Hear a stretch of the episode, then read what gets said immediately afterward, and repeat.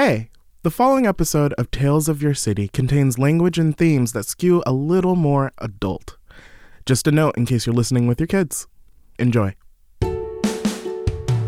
Welcome to Tales of Your City, an exploration of queer identity and community across America, brought to you by Netflix. My name is Charlie Barnett, and I'm the host of this week's episode, Los Angeles.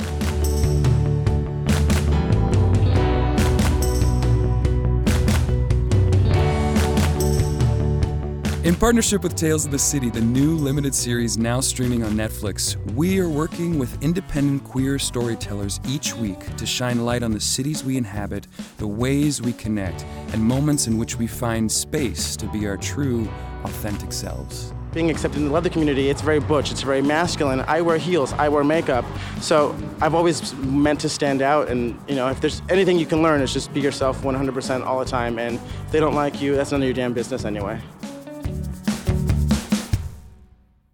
If you only know one thing about the queer scene in LA, it's probably West Hollywood, where celebrities and gays dance to the top 40 hits, where the crosswalks are painted rainbows, and where hundreds of thousands of people flooded streets during LA Pride weekend.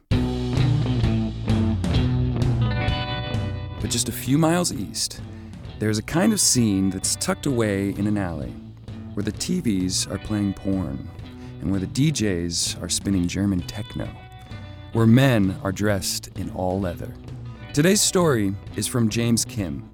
He's an LA native and the co host of the podcast The Competition. And the story starts in the heart of Silver Lake's neighborhood at a bar called The Eagle. So get ready for Mr. Leather from The Competition.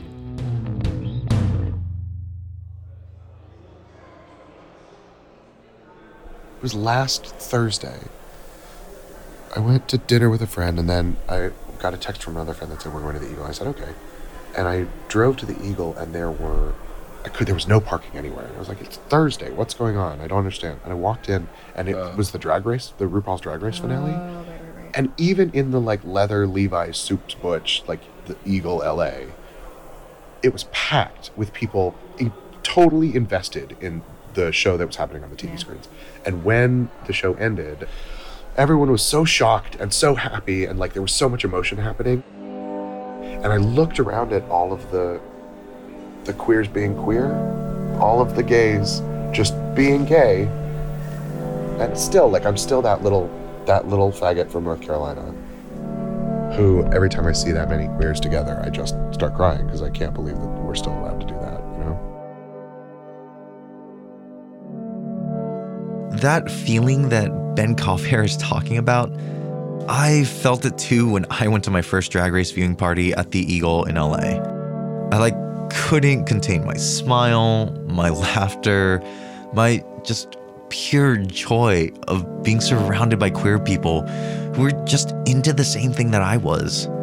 It was um overwhelming. And like Ben, Thursday nights were not my regular night. On the weekends, the Eagle is packed with men dressed in leather, boots, harnesses, Garrison hats.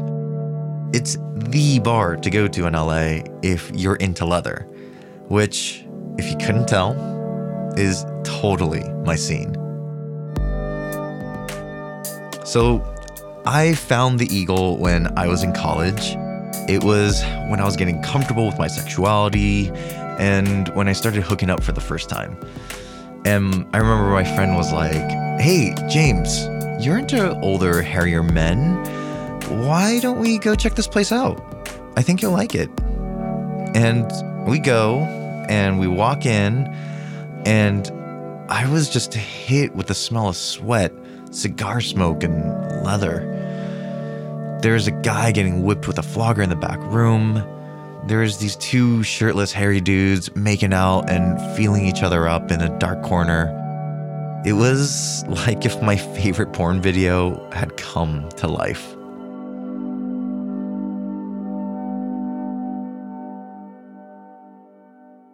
My love for leather started at a early age. I was in middle school and the computer was in the living room and everyone in the house was sleeping, I swear. And I remember using Yahoo or something, you know, because this is the 90s. And I searched hairy gay men. The weird thing is that it wasn't the photos of real men that caught my eye, but it was this black and white pencil drawing of a burly, thick, hairy dude dressed all in leather. So I was going down this rabbit hole and I found more drawings in the same style. And I found out that it was the work of Touko Laaksonen. Most people know him as Tom of Finland. He began drawing erotic pictures of older men when he was in his early teens. Then, after World War II, he developed his signature style, which was chiseled chins, bulging muscles, a dominating stature. And at first, he like was doing this all in secret. I mean, this was the 50s, but despite that, Tom of Finland started to publish these pictures of Leathermen in an all nude, all male magazine called Physique Pictorial, which was mainly a photography magazine. And there was a small community that started to latch onto these drawings and dress like them too. And it was this signature style, the Tom of Finland look, that became kind of a nod to let other queer people know that you were also queer without saying it. The look became a scene, but not everyone was welcomed. We are at a point in the leather world where there is a generational shift happening, and there are lots of people that point to the myths of the old guard as the way that we should exist and point to a Tom of Finland drawing and say, this is what we all need to be and need to look like and need to do. And I think it's an age thing. I think there are younger people that say there are so many ways to be and so many ways to be queer and so many ways to be leather that that cannot be the ideal. Looking the part in the leather community comes with some hard set rules. One's black boots must be properly polished, and yes, only black leather boots. One must never mix black and brown leather. One must never put on another person's leather unless they put it on you. And honestly, the list goes on and on. Following these rules is really about respecting the tradition, is to show that you take this fetish seriously. That you're not just putting on a leather harness because it looks cool, you're doing it because you want to be a part of the community. A community that is centered around a certain look, dominating, masculine, but also very white. Part of the thing that I think needs to happen in leather is that there's a lot of white men sort of in charge of things and representing things and on posters. And I think that that needs to change. And Ben Calfair is in the perfect position to advocate for that change because he's one of 11 contestants competing for the title of Mr. Los Angeles Leather.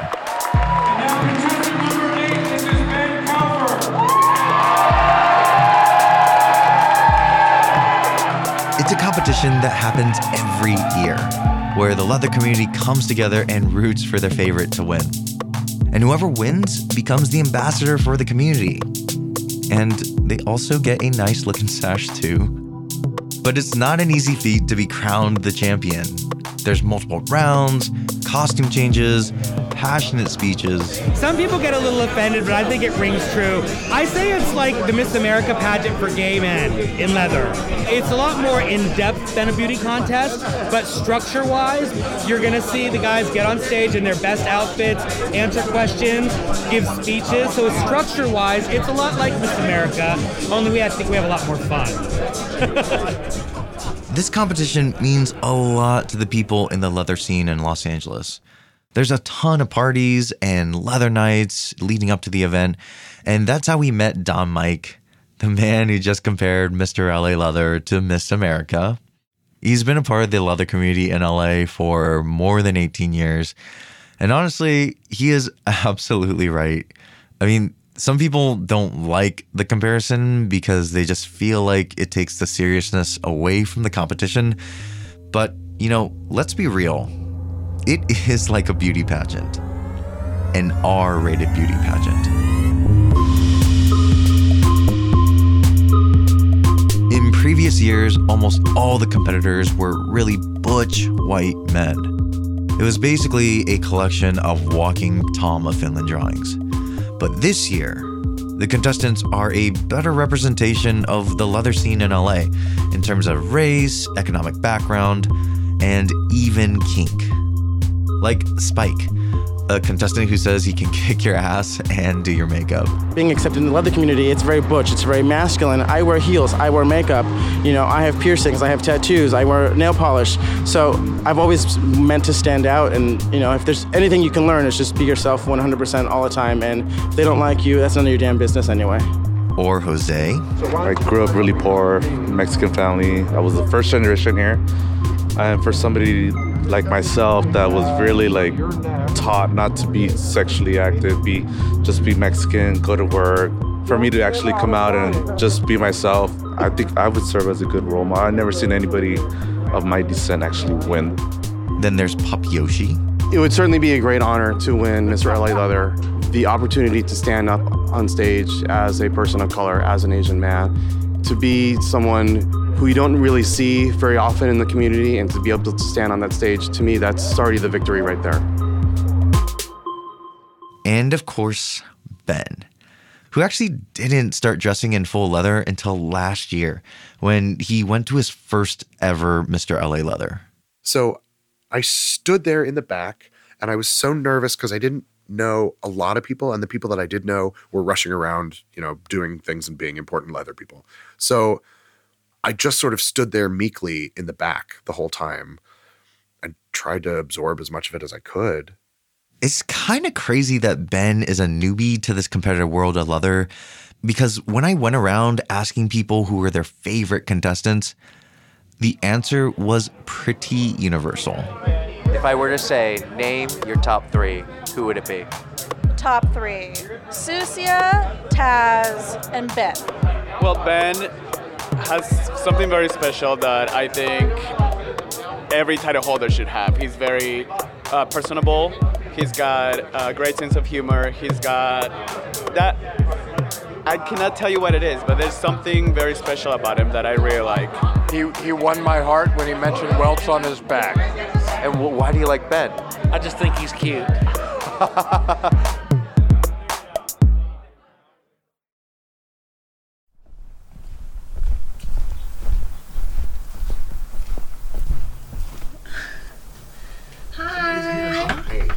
How's it going? Good, come on in.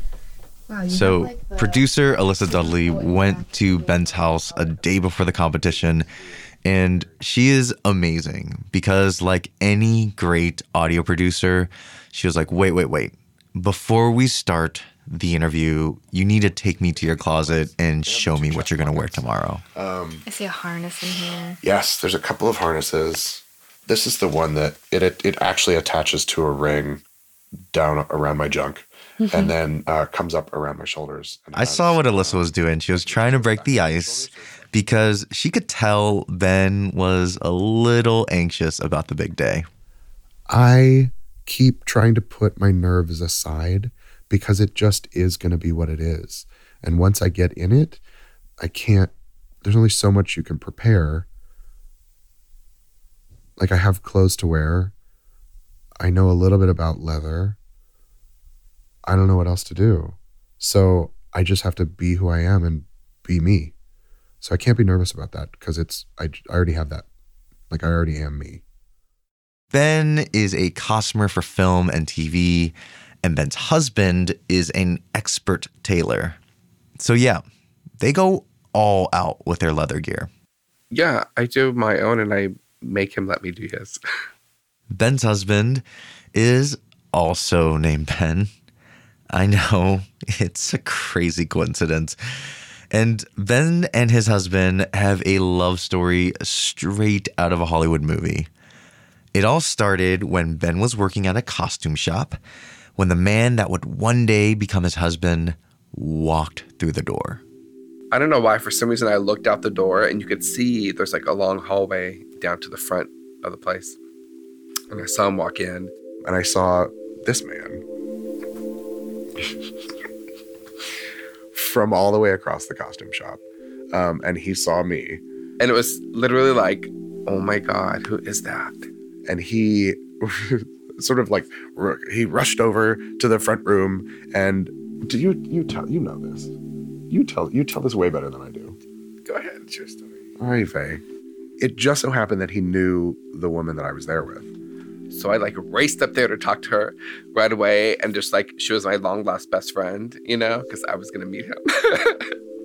he said hello to her and then he introduced himself to me and oh hi what's your name? Ben what's your name? Ben oh oh and then sort of all of the oxygen got sucked out of the room. Sort of like lightning going off. And everybody else got a little uncomfortable. Like literally couldn't breathe. You know it's that moment in the movie where you only see the two people and the whole background is just swirling around them and it was super gross but really really sweet.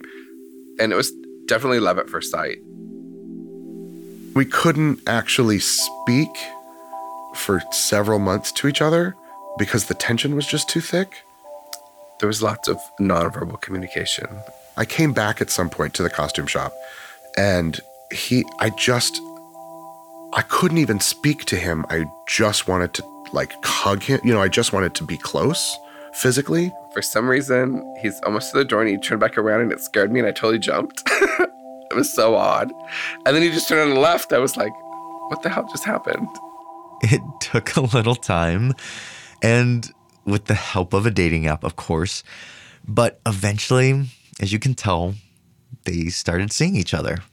Our third date, he had spent the entire evening telling me he wasn't interested in dating. He didn't want a boyfriend. He didn't have time. He didn't believe in love and he didn't believe in marriage and all this other stuff.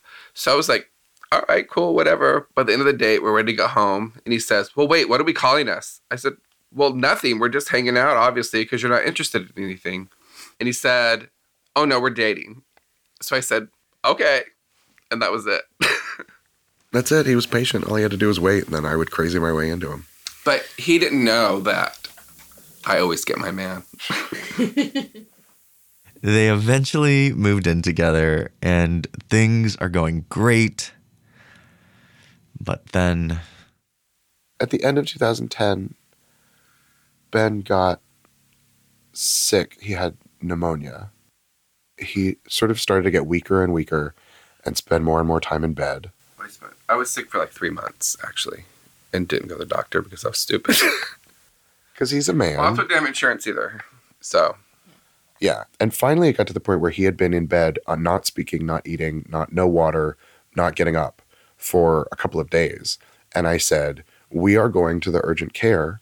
Now you can get out of bed and put on some clothes, or I will literally drag you with whatever you're wearing down the stairs and to my car. But that's your choice. You know, that's you were going nonetheless."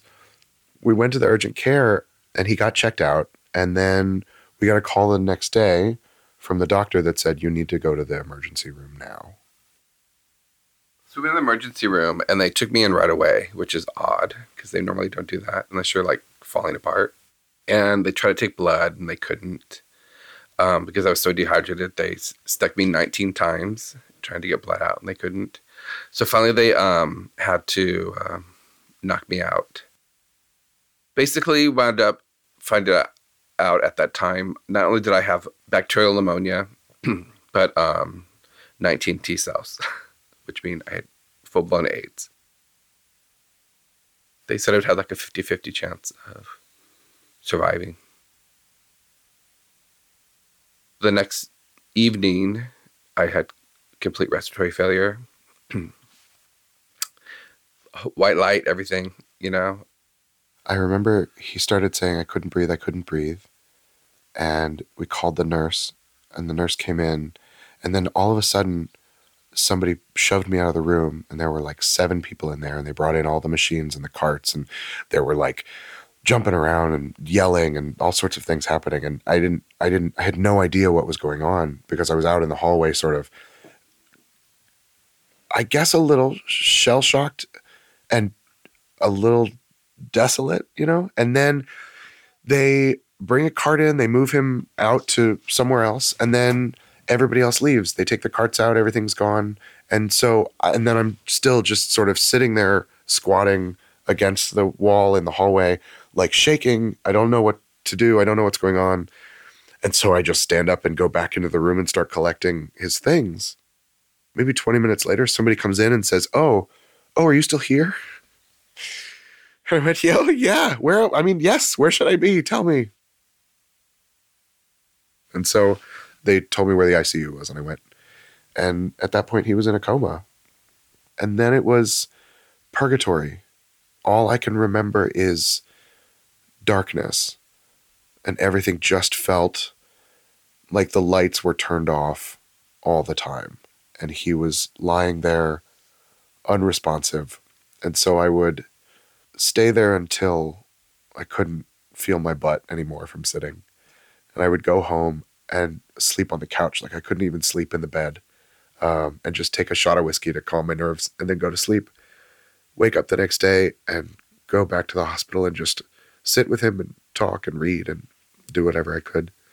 And I reenacted several times um, the scene from Steel Magnolias where she's reading out of the Cosmo magazine. But that's just because I'm gay.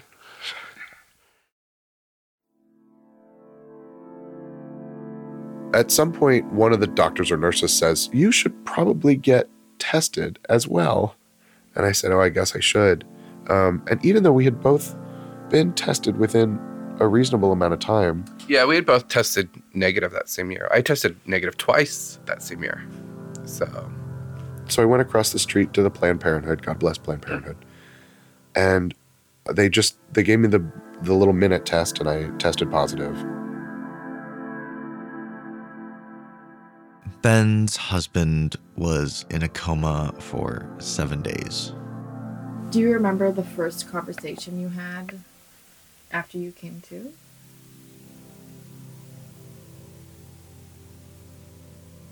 No.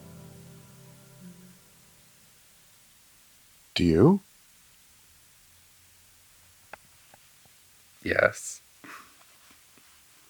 What was it?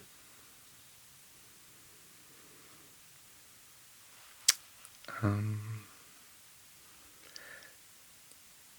some nurse at the hospital convinced him that I already knew I was positive and I was lying about it.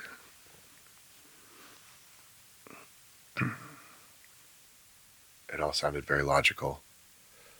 She said there's no way he could he could have been positive for this long and not known about it. She was just assuming on her own. Yeah, and that planted a seed of strife for the next several months. Year. I think probably until the wedding. Yeah. Probably, yeah. It was a very emotional time. we went through a lot of emotional turmoil trying to just trying to come to terms with the fact that we were now positive and that that's who we were as a couple. Yeah, and just to make it clear, we both were found out we were obviously already positive when we met and just didn't know. It was a really tough time for them as a couple. This is a incredibly serious life-altering diagnosis, but it's manageable if you have the money and resources, like a good healthcare plan to get the treatment you need. Luckily, Ben had just gotten a job that gave him healthcare, but his husband wasn't covered, which is why they didn't just stay together. They got married as fast as they could. Yeah, I hobbled him over to the to the like MoneyGram bulletproof window down the street because there was a there was a notary there, yeah, and said we're going to sign this paperwork so that we can start if when I get insurance next month, we can start getting you on my insurance and then we can deal with this. We can both have this will be at least a little bit easier for both of us. And then after that, we realized that we were oh oh yeah, right, we're kind of married now. So he said, "No, you know what? That wasn't good enough. Like I really if we're going to do this, I really want a wedding." So we did.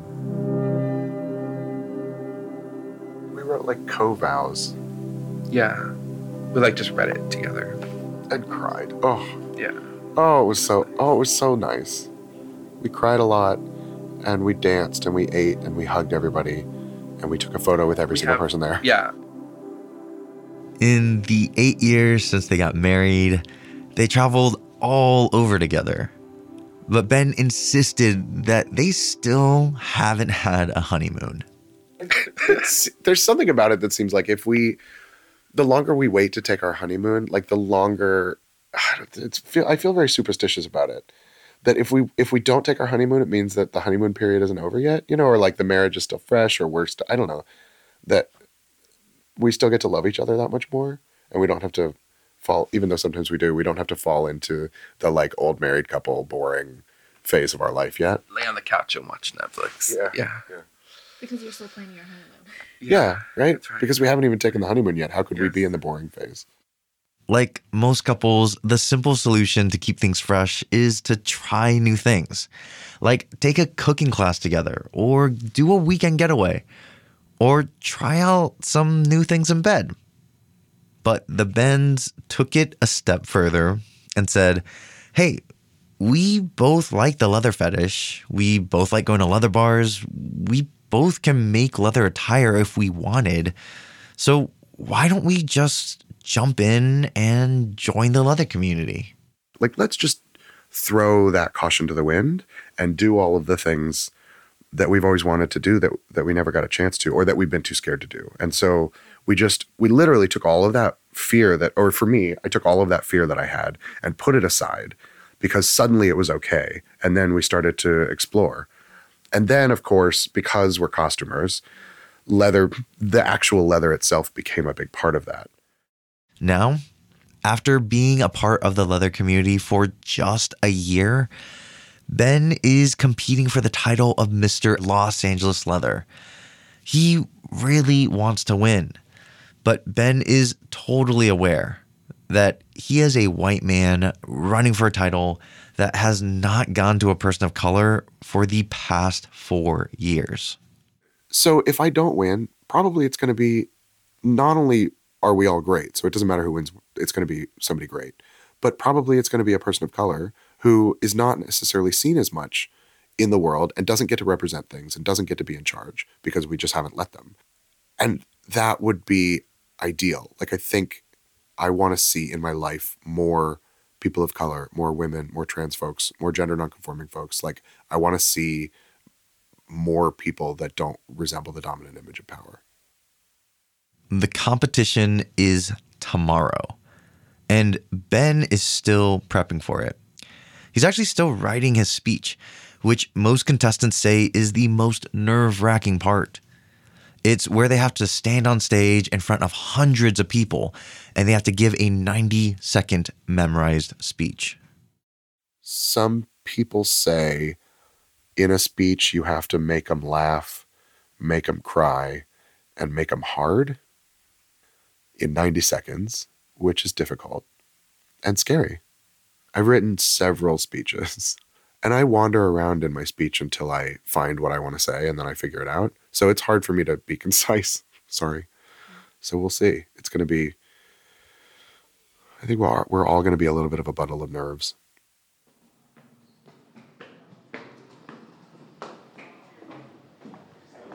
So, it is finally the morning of the competition. It's located at this newly renovated historic theater in downtown LA, and everyone seems a bit stressed out. The crew is running around and getting the stage set up. Contestants are pacing and making sure their leather gear looks perfect. And then there is Ben, just sitting in a corner and chilling out. There's just a lot of chaos. It's kind of wonderful. How are you feeling right now? Uh, calm, actually. I think when everyone else gets chaotic, I tend to uh, oppose that. So when there's a lot of craziness happening and everybody's sort of rushing around, I tend to kind of take a moment to myself in the corner, which is nice. The crowds won't arrive for the next eight hours or so, but the competition starts now. The very first round actually takes place in private. It's an interview with a panel of judges who will grill you about everything. And like some of the questions can be really personal. Like, what are your kinks? Whether it's bondage or fisting or something else, or like describe in detail the first time you had sex in a BDSM setting. Like, you gotta be raw and open to this panel of judges for them to score you high. Because leather is all about kink. The judges need to know whoever becomes the next Mr. Los Angeles Leather, they have to truly live and breathe it. If you're gonna be a spokesperson for the community and the face of the community, you can't just look the part. You gotta walk the walk too, especially the kink part of it. Now, it's Ben's turn to be grilled by the judges. And he didn't want us to record it. I'm not sure if the pressure got to him or what, but Alyssa caught him in the alley behind the theater afterwards. How did it feel? Um, it felt good. I've had this sort of knot in my stomach for all day, um, and it started to release, which is really nice. How do you feel like they reacted to you? Okay, I think in it was good. It wasn't exactly what I wanted to see from them. There were a couple of moments when I feel like maybe what I did wasn't it was what I wanted to do, but not necessarily what they wanted to see. But I don't feel bad about that. There was one contestant who did let us record their interview with the judges, and he kind of killed it. It's Spike, the guy who said he can kick your ass and do your makeup. Um, I kind of want to tell you about my mom. Um, like I said, she was she's fantastic. She was, you know, we were always struggling, running around. She became my backbone. Sometimes she put sex before me, you know, and it wasn't until I got older that I understood the need, the yearning, and the feeling. And we've talked about it. We've, we've you know, we've um, come to a common ground. And I've introduced her into. She now is a happily married woman. She has a submissive you know, she's into the kink world. She understands me. She doesn't shame me. She posts my booty all over her wall at work. She does not give a fuck. She does not give a fuck, and that's that's who I want to be like, you know. And uh, and I don't think anyone should be ashamed of where they came from, who they are, and what they're doing. Spike's love for leather began in elementary school. His dad used to make a living shining shoes in Mexico, and as a way for his dad to bond with his son, they would polish leather shoes on the weekends. And those memories are still fresh. I'm about eye level with these boots that go up to like you know right below the knee on him, um, and they're they're dirty. They have dirt on them. There's a couple cracks. Brings out this little box and sets it down and puts on an apron and kind of like has a little bench and kneels down and sits down and then puts his hands inside the boots and starts to oil them up and you know grease them out.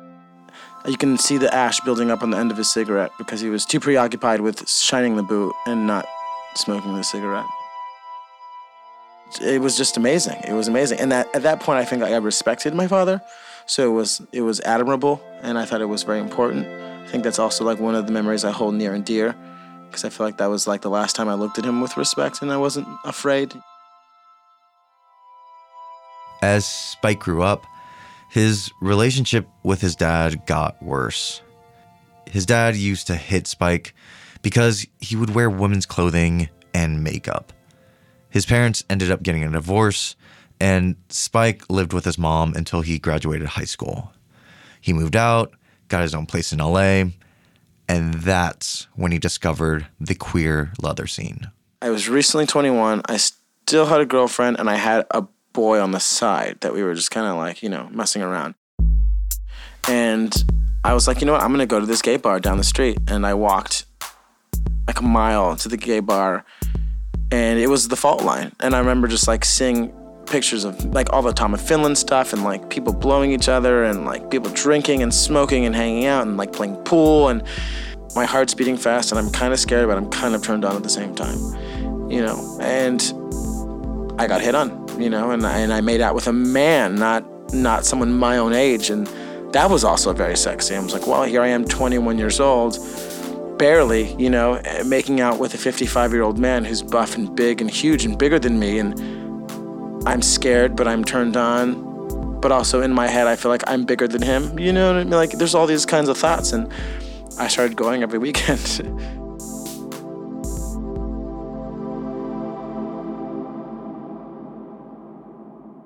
After feeling like an outcast his entire life, Spike finally found a community that he was into. But the community wasn't quite into him. Spike doesn't like following conventions. He wears dresses and lipstick with his leather boots and jacket. And this scene has a lot of people who are very strict about following the leather tradition, of holding the Tom of Finland look to the standard of how one should look. Because they want to preserve that history. I mean, it got to a point where at last year's Mr. LA Leather Contest, one of the contestants, Fifi, came out in a dress, and the leather community was freaking out about it. But eventually, Fifi became Spike's mentor and encouraged him to run for this year's title because he thought that Spike symbolized a new movement in the leather community that there shouldn't just be one way to look like a leather man. There was people saying like a man in a dress has no place in the leather community and I think that's wrong. Society has told you that you can't do something for so long and then realizing that I'm my own person and no one can fucking tell me what to do anymore, you know? So I just started pushing it and pushing it hard. You know, I wear skirts with t-shirts. I wear overalls with high heels. You know, just whatever I feel like wearing that day is the way I do it. And sometimes I feel like wearing a dress, and sometimes I feel like wearing high heels, and sometimes I feel like wearing combat boots and shorts. Like they're all just different forms of my expression. And sometimes people are gonna point fingers and say things, but if they listen and if you talk, you can change their mind.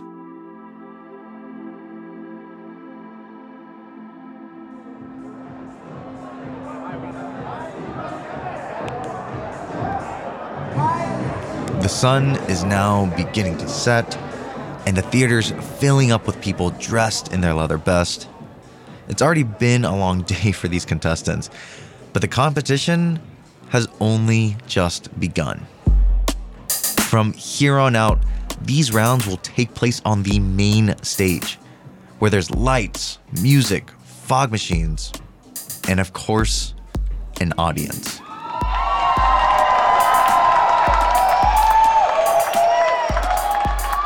As the crowd is getting all amped up, Alyssa and I decided to go backstage to see how Ben and Spike were feeling. How are you feeling? I'm so freaking ready. Yeah, no, I'm so excited. I'm so pumped up. Is Ben out there in the VIP section? He is. I didn't see him inside, but I saw him actually drive by the alley while I was outside. So we got to say hello and we love each other. You seem like you're like ready to do this. You're excited in a good way. Oh yeah. No, I'm I feel like a boxer at this point that I'm like super pumped up and I'm ready to go out there and I mean, I don't want to say kill it, but like really do my best and be myself. How are you feeling right now? I'm feeling great, actually. I've been up since 7 o'clock, but I'm feeling great. I'm feeling good. How badly do you want to win this thing? I want it really, really bad. Because I want to make a difference, and I think it's time.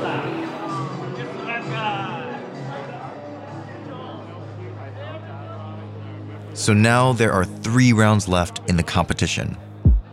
There's the bar wear round, where the contestants dress up in something they'd wear to impress someone, and then they have to answer a serious question. What is something that you want the community to give back to you as a title holder? Wow. All right. Uh, more fisting bottoms. There's also the swimsuit round, you know, like Miss America, where the contestants wear basically nothing but a jockstrap, which is not like Miss America. All right, so you know the drill. Tell me about what you're wearing. As little as possible. I believe you. Uh, so go ahead and, And a little something extra to grab onto.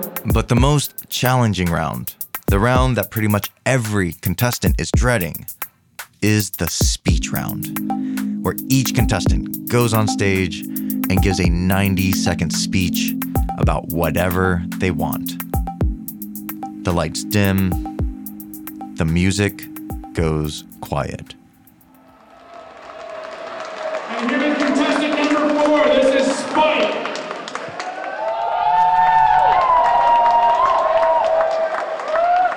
Our shared history begins with a bunch of crazy kinky queers coming together. And coming together. As early as the 1940s, around this motorcycle and leather culture. While the rest of the world was saying, you're sick, you're a sinner, you are less than a man, this underground leather world was saying, feed me your sickness, get on your knees, you are a man and you have a home.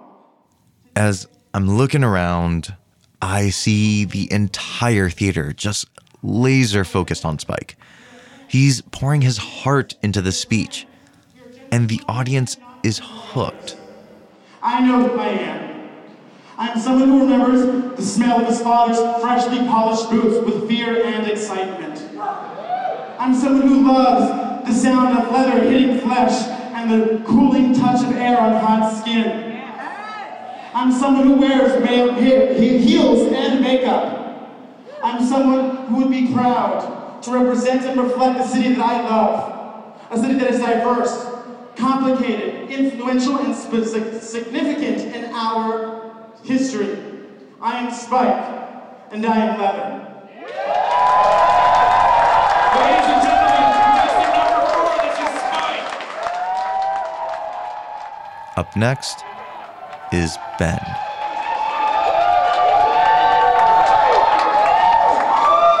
We've been saying it all week. I'm going to say it again. We are all LA leather. I'm to shout it from the rooftops so the whole world out there can hear it. The world out there. Because in here, we are all different. In the play spaces, in the living rooms, in the meeting halls, in the bars, we're all totally different. I have a lot of kinks and fetishes, uh, but by God, I don't have them all. And I've seen a lot of what you all do, and some of it is not my bed.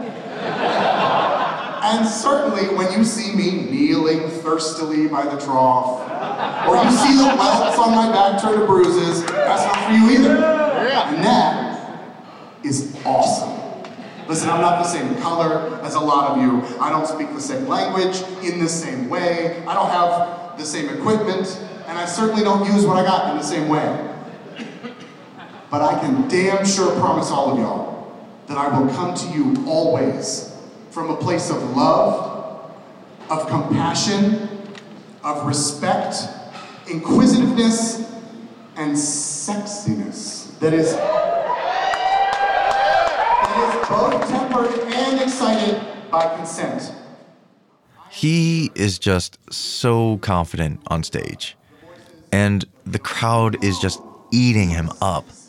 We know we are talented and we know we are worthy. And when y'all figure that out, you give us a call because we are still gonna be here.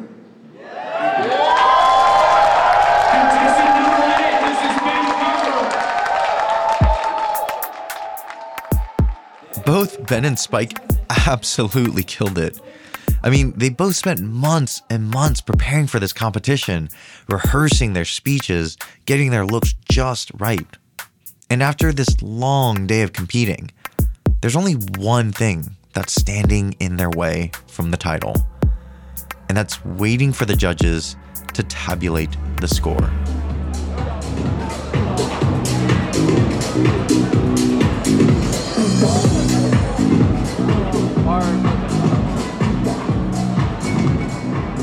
Okay, so there was about a 30 minute delay because there was a tie. The judges were backstage going over the numbers again and again to make sure that they got it right. And then finally, the music stops and the moment comes. And your new Mr. Los Angeles Leather 2018 is Ben Cowper.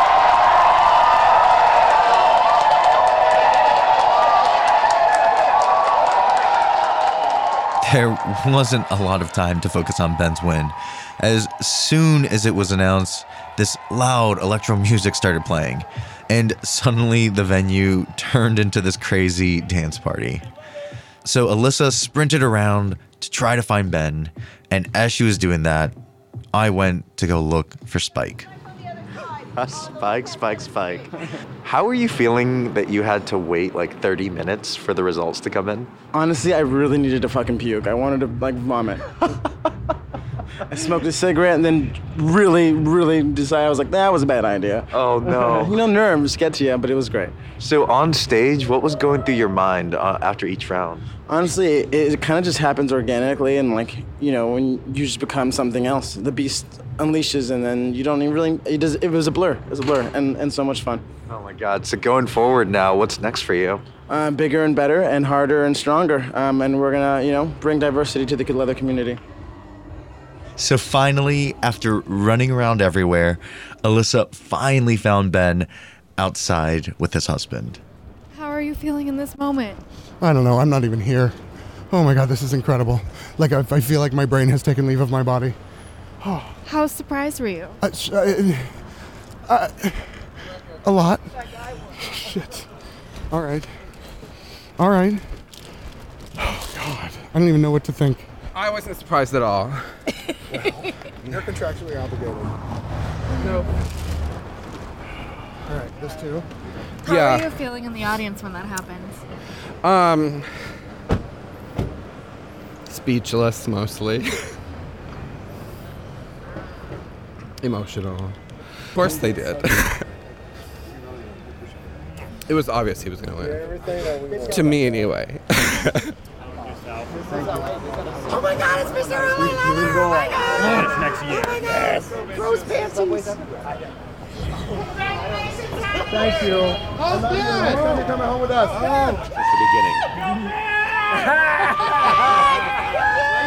Oh Lord. I am gonna go back in. Yeah. Bye. Mm, Bye. Enjoy. Need anything, let us know. We're here for you. Love you too.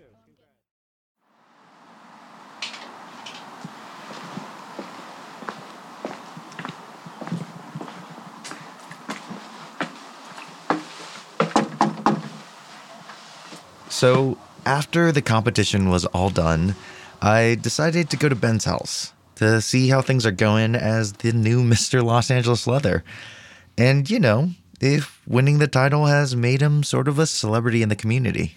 No, I didn't. He has lots of fans. He has No, I- lots of fans. I, No, I don't because I because I think I I think I'm relatively good at knowing the difference. Um, th- that because I work in Hollywood and I see what fans look like and what they do and how they operate.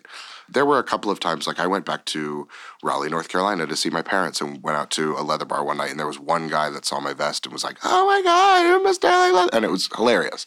But mostly people either see the vest and don't mention it, but they're still talking to the vest rather than to me, or they were already my friends to begin with. So I feel like rather than having a bunch of fan moments, I just got a bunch of new friends.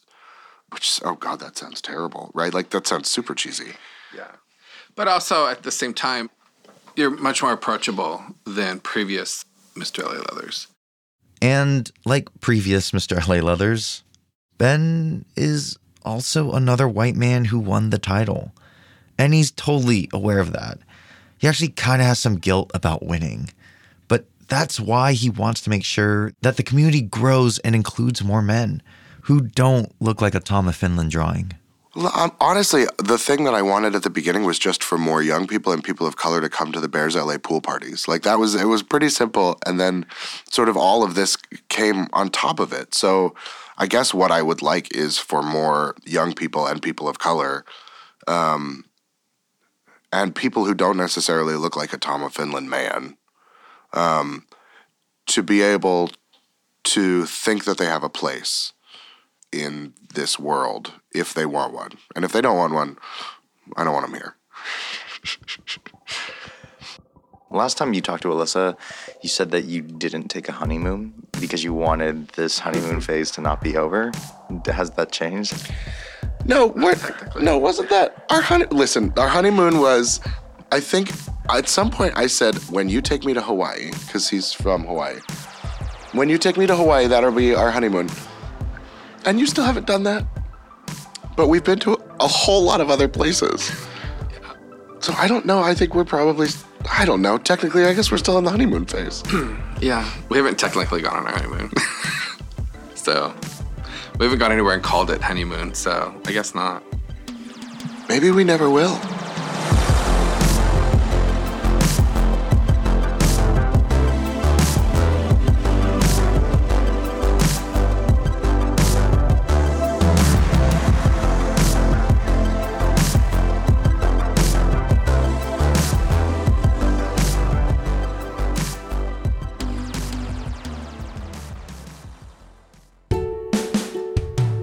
All right, friends and family, thanks for joining us this week on Tales of Your City. This show is produced by Netflix with Pineapple Street Media. Our music is by Hansdale Hsu. You can find us every Monday wherever you find your podcasts. This episode was an excerpt from the podcast The Competition. It was produced by James Kim, Cameron Kell, and Eliza Dudley, and edited by Josh Gwynn. Original music by Cameron Kell and James Kim. If you enjoyed what you heard, spread the joy, tell a friend, your family, whether biological or chosen. And don't forget to rate and subscribe to Tales of Your City on Apple Podcasts, Spotify, or wherever you get your podcasts. And you can watch me in Tales of the City, available on Netflix now.